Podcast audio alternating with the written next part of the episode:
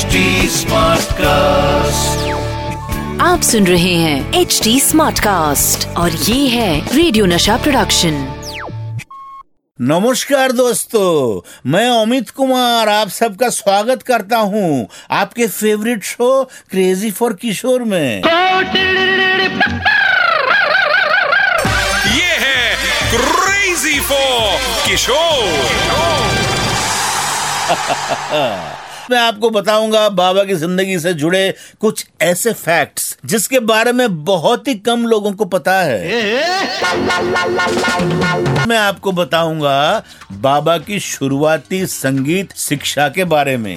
कौन था बाबा का पहला म्यूज़िक गुरु साथ ही आपको रूबरू कराऊँगा बाबा के रिलीजियस और स्पिरिचुअल साइड से भी। वैसे तो बाबा की म्यूज़िक में ऐसी कोई फॉर्मल एडुकेशन नहीं हुई। He was a self taught man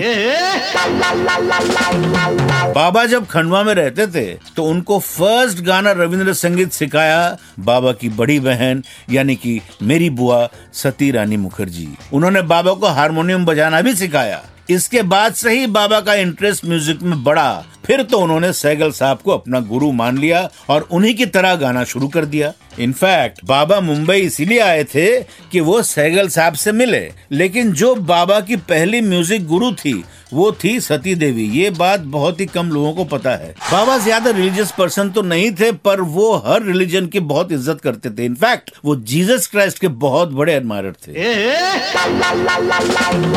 एक बार वो साउथ अफ्रीका से जीसस क्राइस्ट की एक बहुत सुंदर मार्बल के स्टैचू लेके आए थे। लेकिन कस्टम्स वालों ने एयरपोर्ट में बाबा को रोक लिया और कहा कि वो ये स्टैचू लेके नहीं जा सकते। बाबा ने कस्टम्स वालों से कहा कि भले ही वो इस स्टैचू को तोड़ देंगे, पर घर लेकर ही जाएँगे। बाबा की जिद के आगे कस्टम्स को हार माननी पड़ी और बाबा वो स्टैचू गौरी कुंज में ले आए। अभी भी ये स्टैचू हमारे बंगलों में है।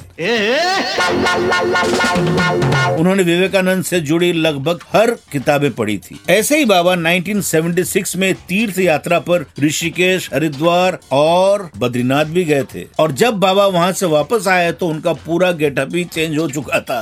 उन्होंने अपने गले में एक रुद्राक्ष की माला पहन रखी थी। उन्होंने सैफरन कलर के कपड़े अपने शरीर पर पहना हुआ था। इन शॉर्ट, उनका गेटअप एक साधु की तरह था। और उनकी पर्सनालिटी भी बहुत काम हो गई थी। अभी मेरे जाने का वक्त हो गया है। आप सुनते रहिए crazy for Kishore with me Amit Kumar आप सुन रहे हैं एच डी स्मार्ट कास्ट और ये था रेडियो नशा प्रोडक्शन एच स्मार्ट Smartcast.